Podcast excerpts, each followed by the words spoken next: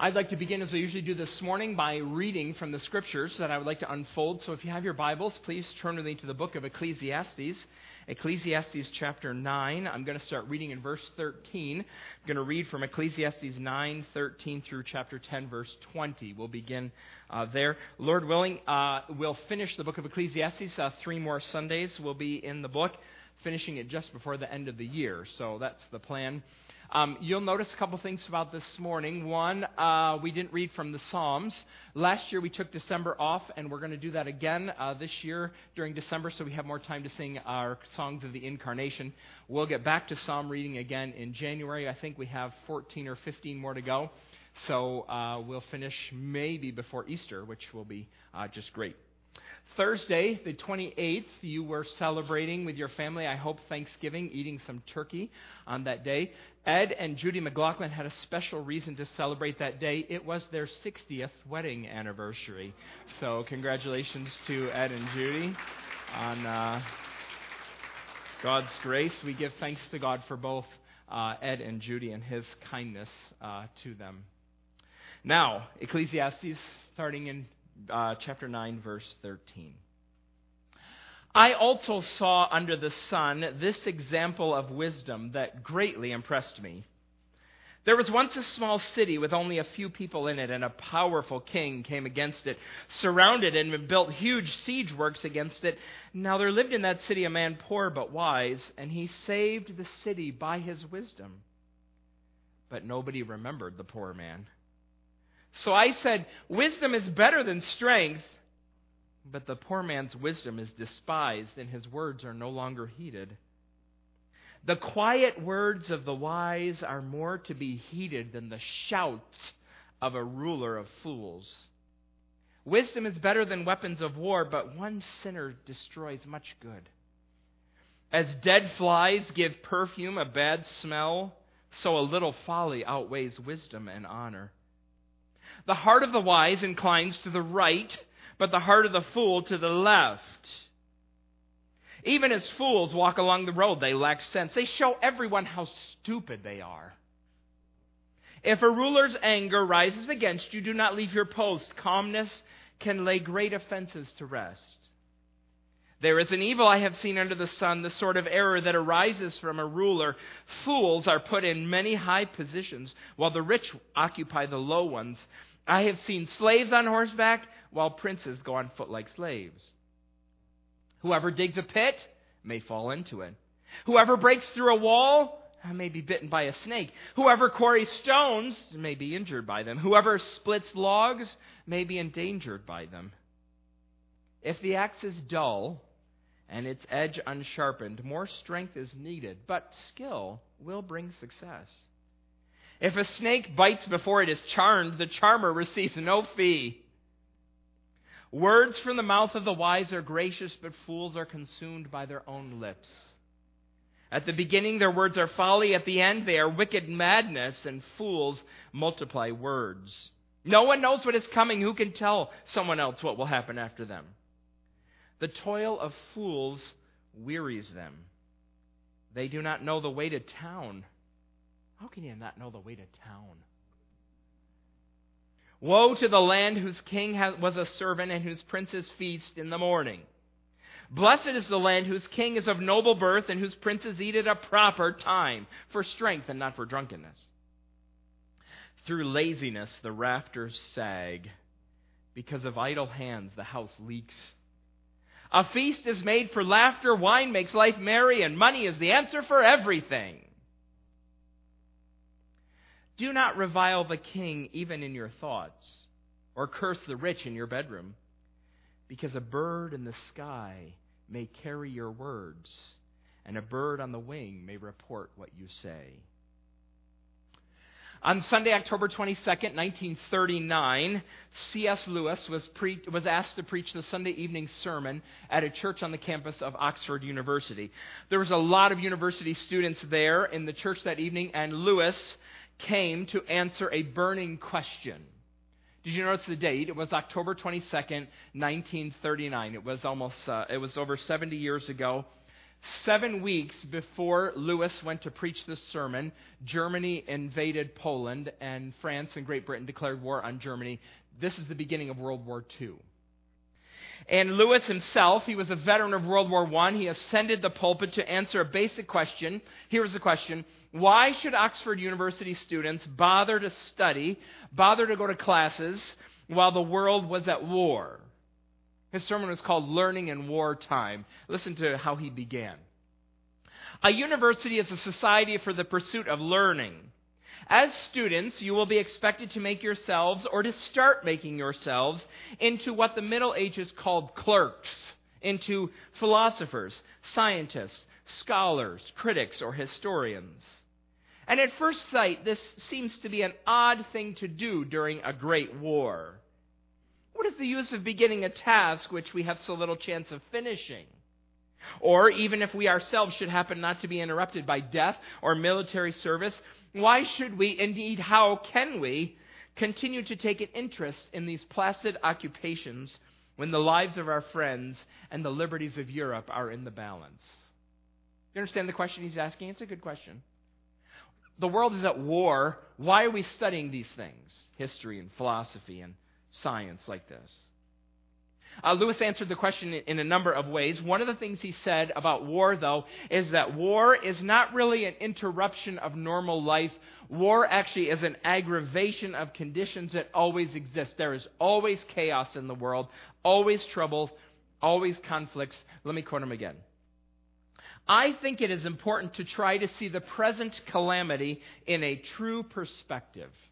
The war creates no absolutely new situation. It, uh, it simply aggravates the permanent situation so that we can no longer ignore it.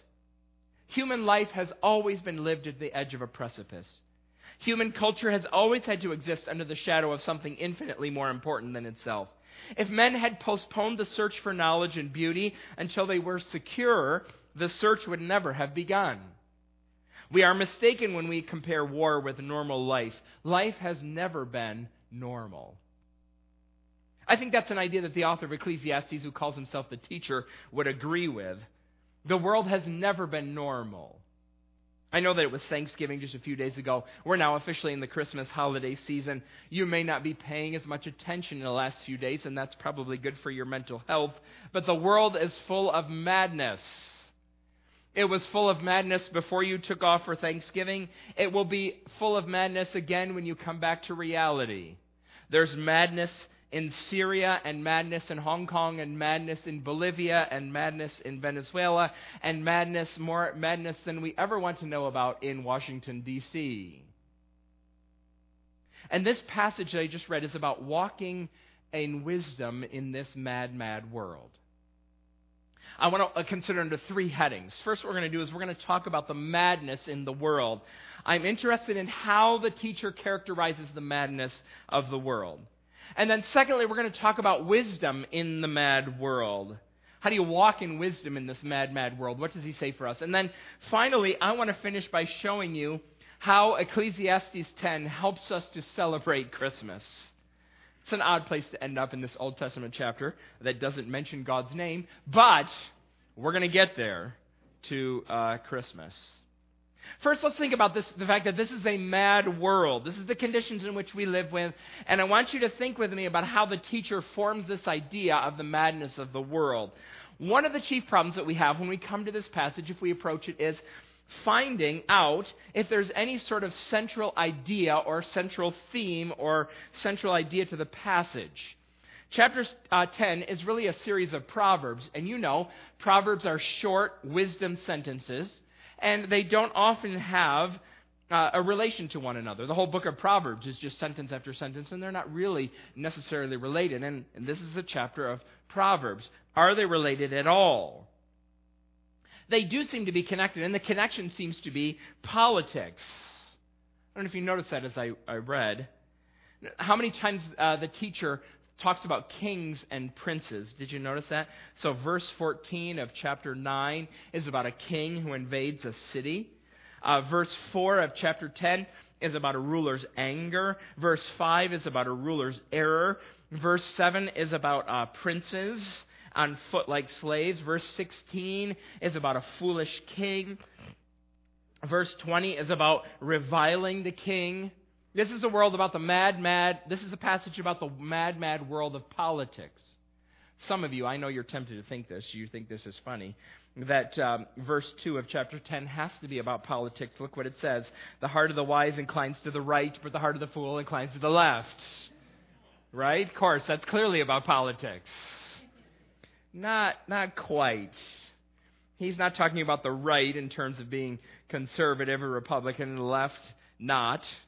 Um, the, the, the, in, in, the ancient world, they had this, this notion that the right side was the wiser side and the left side was the more foolish side. That, that's just, it's cultural.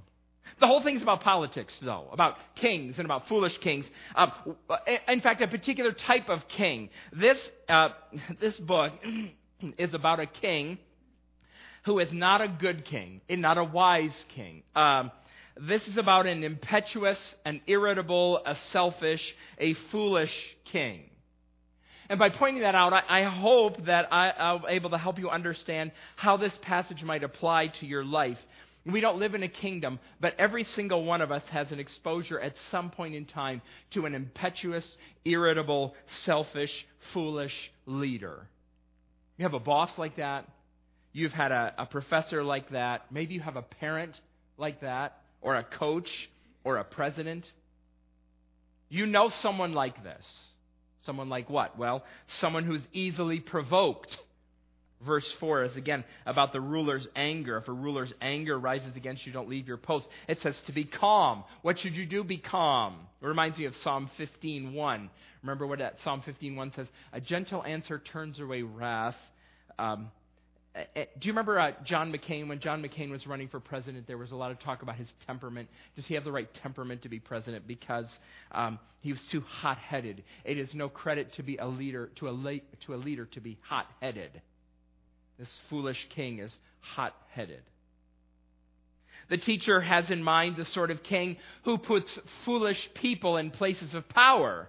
Um, he, he doesn't know how to surround himself with competent people. So, verse 6 um, this is the ruler's error. Fools are put in many high positions, while the rich occupy the low ones. Now, one of the things we should understand from this passage is that the teacher here, he puts wisdom, nobility, and riches in the same class. He's talking about wisdom, but he puts nobility and riches in the same class. Not always. He knows. He knows it's possible for there to be a rich but poor man. He writes about that in chapter 9, doesn't he? But just in general, he's putting rich and nobility and wisdom together in the same category. That's why he talks about how bad it is that the rich, who are supposed to be wise, are occupying low places. That's a sign of, of bad leadership. There's fools in positions of power. There's a fool the th- on the throne, and he surrounds himself with other fools. Then in verse 16, he laments what happens when a king uh, someone comes to power who has no uh, experience of leadership and who's lazy. It's interesting in our culture. So, what will be one of the, the candidates, a candidate's greatest um, appeals to the people? He'll say, I'm not one of those insiders. I'm an outsider, and I'm going to go and fix things because I'm an outsider and I can fix things. All those insiders have ruined things. And the teacher would say, eh, be careful about that. Sometimes it's good to have an insider who knows how things work, who can maybe fix things or at least get things done because he knows how things work. The laziness of the king is referred to in verse uh, 16. The princes are feasting in the morning. Morning is not for feasting, morning is for working. Get up and work and feast afterwards, uh, after your work is done. And if you're lazy, verse 18, that's why the rafters are sagging.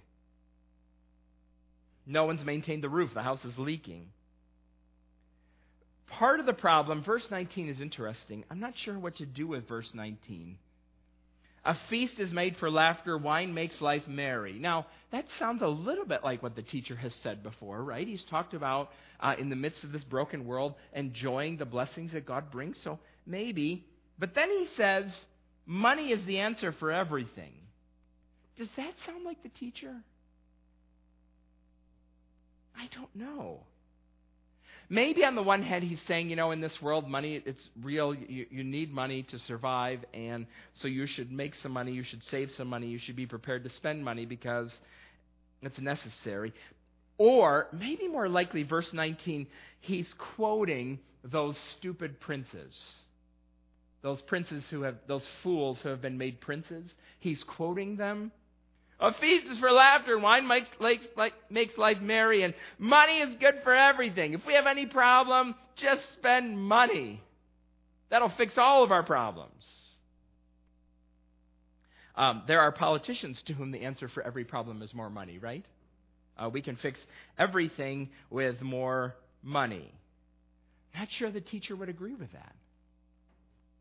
It's a mad, mad, mad, mad world, and you can tell how bad it is, how mad it is by the bad leadership. A bad leadership can ruin a country, it can ruin a company, it can ruin a church. Bad leadership can ruin a family. Now, there's two observations I want to make about this before we move on. The first one is I want to think about how the nature of madness, this nature of madness that he observes, matches what the rest of the Bible says about humanity. We'll talk about that. And then I want to talk about why the teacher thinks that focusing on the king is the best way to talk about the madness of the world. Why there? Why does he go to the palace? Well, first, the madness of humanity in general. We're used to this in the Bible. We're used to this in the book of Ecclesiastes. We always end up here somewhere. The world itself has gone mad. The Bible's diagnosis is that this madness is wrapped up in our human revolt against God. It starts in the first few pages of the Bible and, and, and uh, it continues. God speaks and we react against it. God speaks and we question it. God speaks and we ignore it. God speaks and we deny it. He's the God of the universe. He created, He defines reality, and to deny the reality that God describes is a form of madness in itself. God says, the sun is bright, and human beings have said, no, it's not. God says water is wet, and human beings have said, no, it's not. And we've been doing this from the beginning. Listen to how two of the prophets describe this. So, um, it's a mad world. Jeremiah 8 tells us about this. Even the stork in the sky knows her appointed seasons, and the dove, the swift, and the thrush observe the time of their migration. But my people do not know the requirements of the Lord. Jeremiah the prophet would say, you know, birds know when it's time to migrate. They know this. They get up and fly. They go south in the fall, they go north in the spring. They know it. It's embedded in their DNA. It's, it's in their instincts. It's the pattern of their lives that they have lived since they were young. They know. But human beings, Jeremiah says, we don't know. Are you madder than a stork? Worse off than a dove? The birds at least have a little bit of wisdom. They at least know enough to live in light of who God is and the world that God made. Human beings, not so much. And then look at what I, Isaiah the prophet says. Isaiah says in 1 2, Hear me, you heavens, listen, earth, for the Lord has spoken. This is what God says. I reared children and brought them up, but they have rebelled against me. Huh. God has the worst kids ever. You think your kids are bad? Get a hold of God's kids. They're the worst. The ox knows its master, the donkey its owner's manager, but Israel does not know. My people do not understand. Woe to the sinful nation, a nation whose guilt is great, a brood of evildoers, children given to corruption. They have forsaken the Lord, they have spurned the Holy One of Israel, and turned their backs on him. Oxen know, Isaiah says. Donkeys know. Your dog knows what she needs to do in order to get food. Before the food is set before you, dog, you have to sit, and your dog knows that. Your dog is that smart. But we human beings don't know. You need wisdom in this world because the world is full of madness, rebellion against God, spurning of his commands, and the madness extends all the way up to the throne in the palace of the most powerful king and all the way down into the depths of the human heart. It's a mad, mad world. It's systemically mad. It's personally bad. It's globally mad. It's locally mad. Now, why does the teacher write this uh, way about kings. So we understand, we we, we track with him when he talks about the humanity in general being broken. We, we, we're used to this in the Bible. Why does he think that kings are the best way to talk about that? Well, uh, for most of human history, people have been led by kings and queens or by dictators with king like power. But we in our country don't have kings. Uh, we live in a representative democracy. But the usefulness of kings to describe human foolishness in general hangs on this basic idea that does run all the way through the Bible. In the Bible, the king is not just a political leader, he is the representative of the entire nation you are tied to the king in a way that you are not tied. Uh, uh, in Israel, you would be tied to the king or the ancient world. You'd be tied to the king in a way that you're not tied to the governor of Pennsylvania or the president of the United States. The king is your leader. He's your example. He's your representative. He's your spokesman. Your life is bound up in his life. You believe what the king believes. You worship the God the king worships. If the king is at war, you are at war. If the king is a fool, guess what? You're getting splashed with his folly. There's a connection here that, that's somewhat different than our own experience. The Bible makes a lot of this connection uh, when it speaks about our relationship to Adam and our relationship to Jesus. In Adam, Paul writes in Romans, when he sinned, we all sinned. We are physically tied to him because he's father of us all, and so our guilt before God is bound up in, in his guilt before God.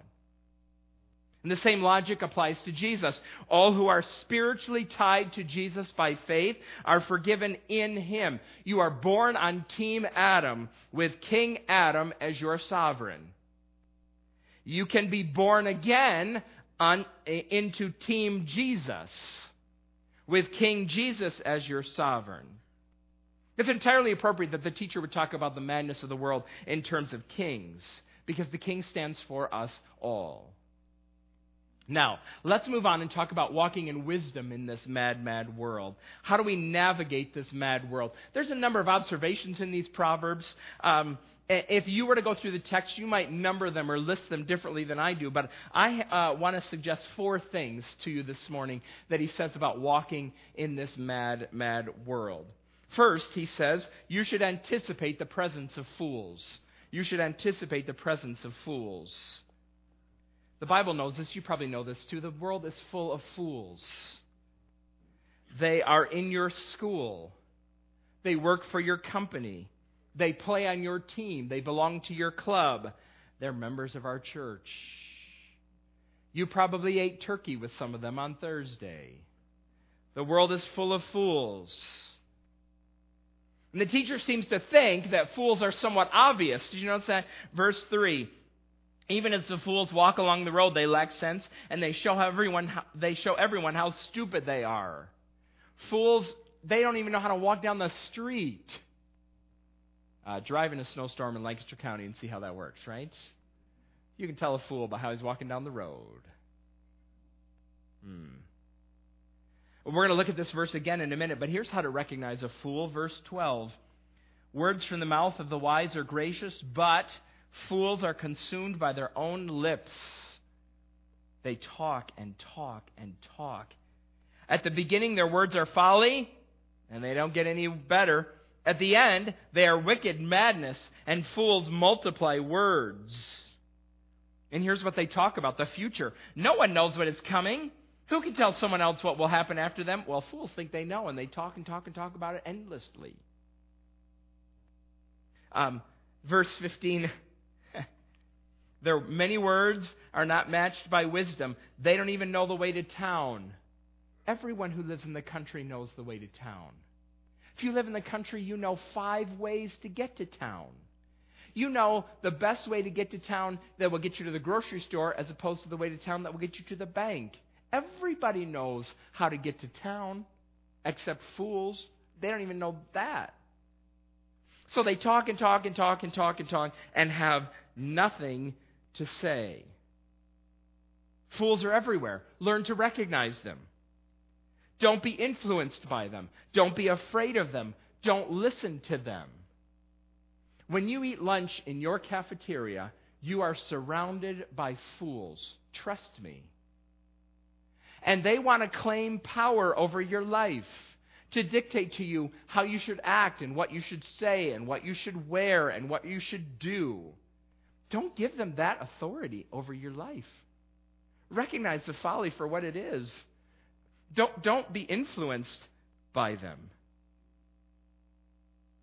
Let me think about it for a moment here. Who's, who is the greatest fool in your life? The most significant fool in your life? Maybe you're thinking of someone at work. Or maybe, and this is painful, you're thinking of someone in your family, someone that you love. Or a classmate. Don't give that person as much power as they want to claim over you. Now, second here, notice this about walking in wisdom in this mad, mad world. Understand, he says, secondly, how wisdom is treated. Understand how wisdom is treated. In verses 13 and 15, the teacher uh, tells this story about a battle in chapter 9, about a battle. Um, it seems like a true story. Verse 15, he starts, There was once a small city with only a few people in it. Uh, scholars have spent hours and hours trying to figure out what city he's actually talking about. They, they make arguments about what Nobody knows. Uh, contrast there's a small city with a few people in it, and there's a powerful king with a great enough army to come and lay siege to the city. What was he trying to get in this city? I have no idea. Why was he after this small city? I don't know. But the small city had a wise man who was poor. He wasn't rich, he didn't have money, but he at least had a plan. And I'm not sure what the plan involved. Um, diplomacy, maybe, or some sort of strategy. I, the text doesn't tell us what he did. But he saved the day. Woohoo! And then he was completely forgotten. Oh. Um, nobody remembered him. Actually, this, tell, this passage tells us two things about how wisdom is treated. First, it tells us that wisdom is often forgotten. Wisdom is often forgotten. There's more contrast in verse 17 the quiet words of the wise are more to be heeded than the shouts of a ruler of fools. We live in a talk show world. We live in a talk show world. You can turn on the television anytime you want and you find people talking. They're often beautiful people, finely dressed people, rich people, talented people, and they talk and talk and talk, and everyone in the audience is just listening. And what really matters is what happens up on stage where the talking people are, or behind the podium where the talking people are. Those are the people to care about. Those are the people to study. Those are the people you should aspire to be like. And the talk show culture seeps into our world. And the teacher wants you to resign from the talk show world. Sign out of the system where all the attention goes toward those who can shout the loudest who have all of the style but none of the substance. You won't find much wisdom there. Every year, uh, People magazine dedicates an issue to the sexiest man alive. Uh, I'm not sure what happened to last year's winner. Maybe he died, or somehow he's less sexy this year than he was last year. I just don't know.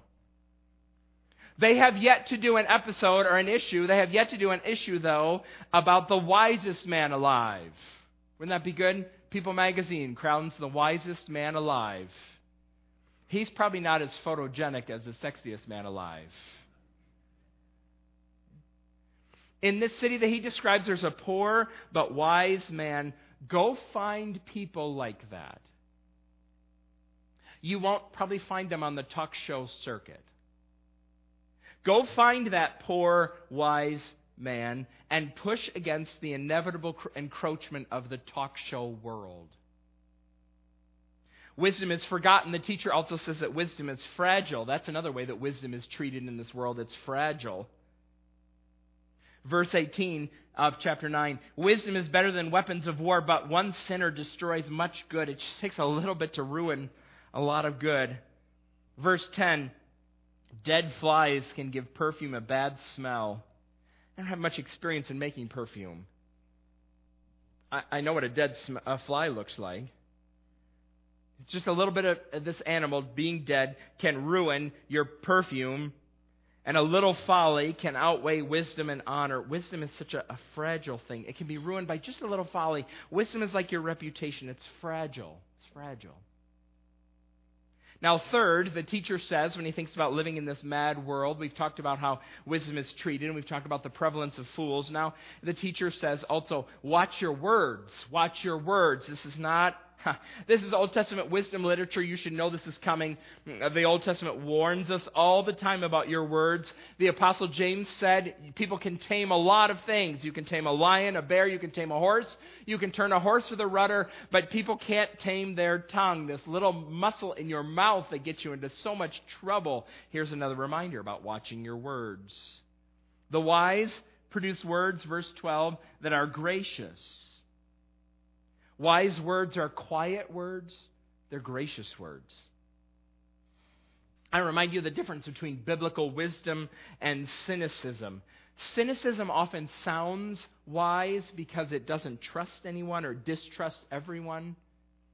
Cynics can see through people, but cynicism is cold and sharp and painful. But wisdom is warm and healing and brings wholeness. Uh, watch out in particular, verse 20 uh, says, uh, with what you say about the king, even in quiet private moments, because there's birds listening. Verse 20, do not revile the king, even your thoughts, or curse the rich in your bedroom, because a bird in the sky may carry your words. Here is the ultimate whistleblower. And you know what he does? He's going to spread your words, probably on tweet, Twitter.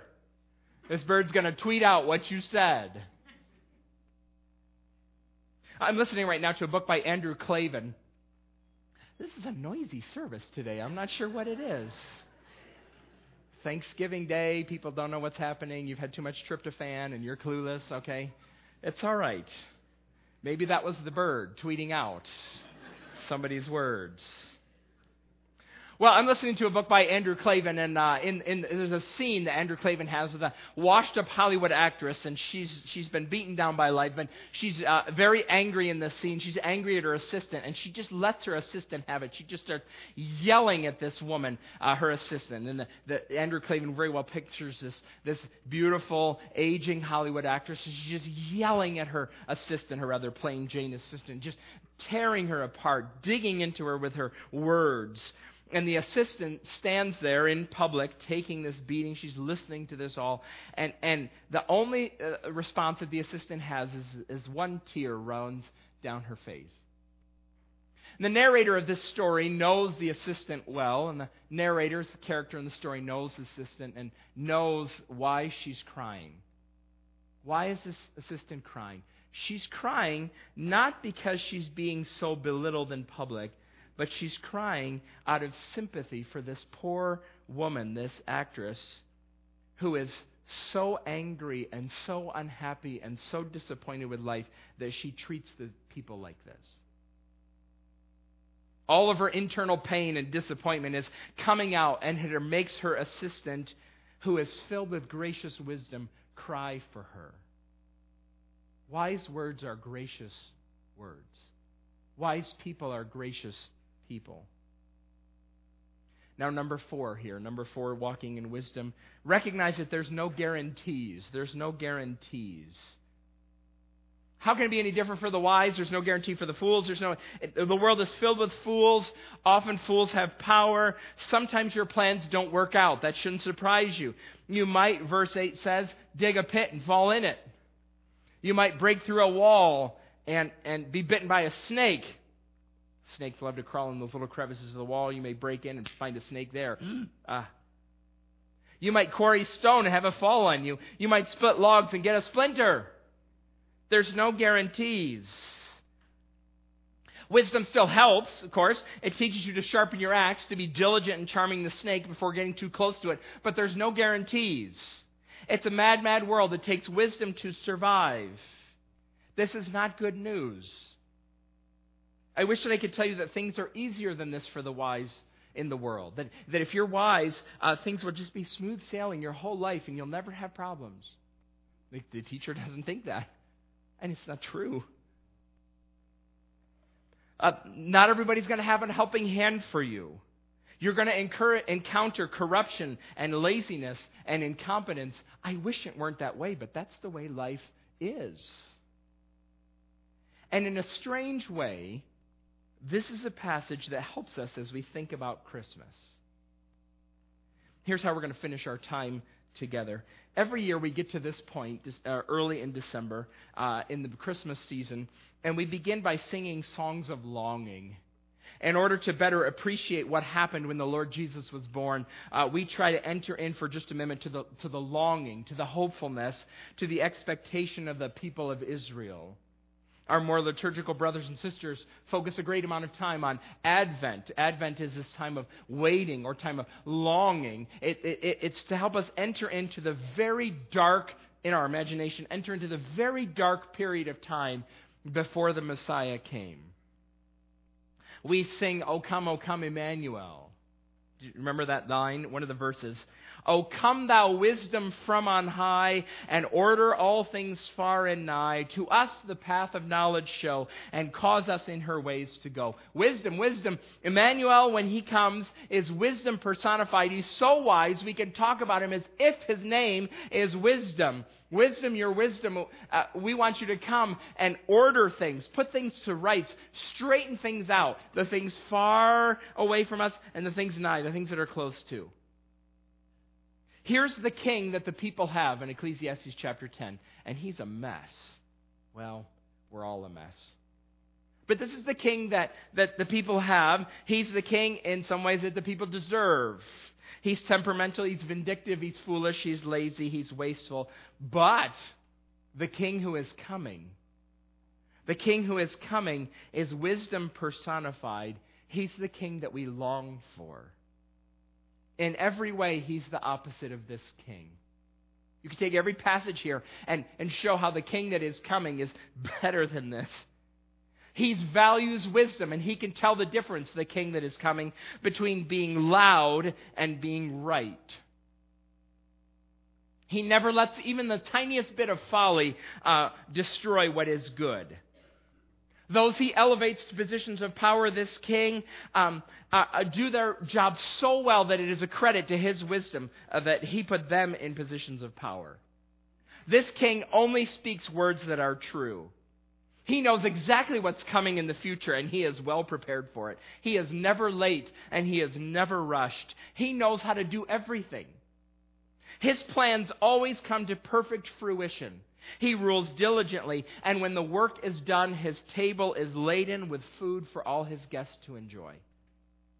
Everyone in this king that is to come, his, everyone in his kingdom was at one point in time his enemies, and you should have heard the things they said about him. But he has won their loyalty through his own excellence. In this kingdom, where, where the teacher is trying to help you survive, money's quite useful. It's not the answer for everything, but it sure helps. But in the coming king, in the coming king's kingdom, they use gold to pave the streets. And the, the true currency, the currency the king has used to purchase his kingdom and all his subjects, is his own blood. Peter said it was not with perishable things like silver or gold that you were redeemed from the empty way of life handed down to you from your ancestors, but with the precious blood of Christ. It was because of his death on the cross, the price that his Father asked him to pay in our place so that we might forgiven, be forgiven. It was because of that that he has been exalted to the highest place and given the name that is above every name, every name. Someday everyone's going to bow to this king and everyone's going to kneel and say that he is Lord. But the invitation of the Bible is to recognize the wonder of this king now, to believe in him now, to recognize that he is king and savior, the one who redeems us. So, this is the season in which we enter into, just for a little bit, the longing of those who waited 2,000 years ago it helps us realize how much we need a Savior like this, a, a King like this. The way ahead's not going to be easy. The teacher will tell us that. He tells us the way things are. And seeing things as they are makes us long for the way that things will be when that great king comes again. The great king, the Lord Jesus himself. Let's pray, shall we?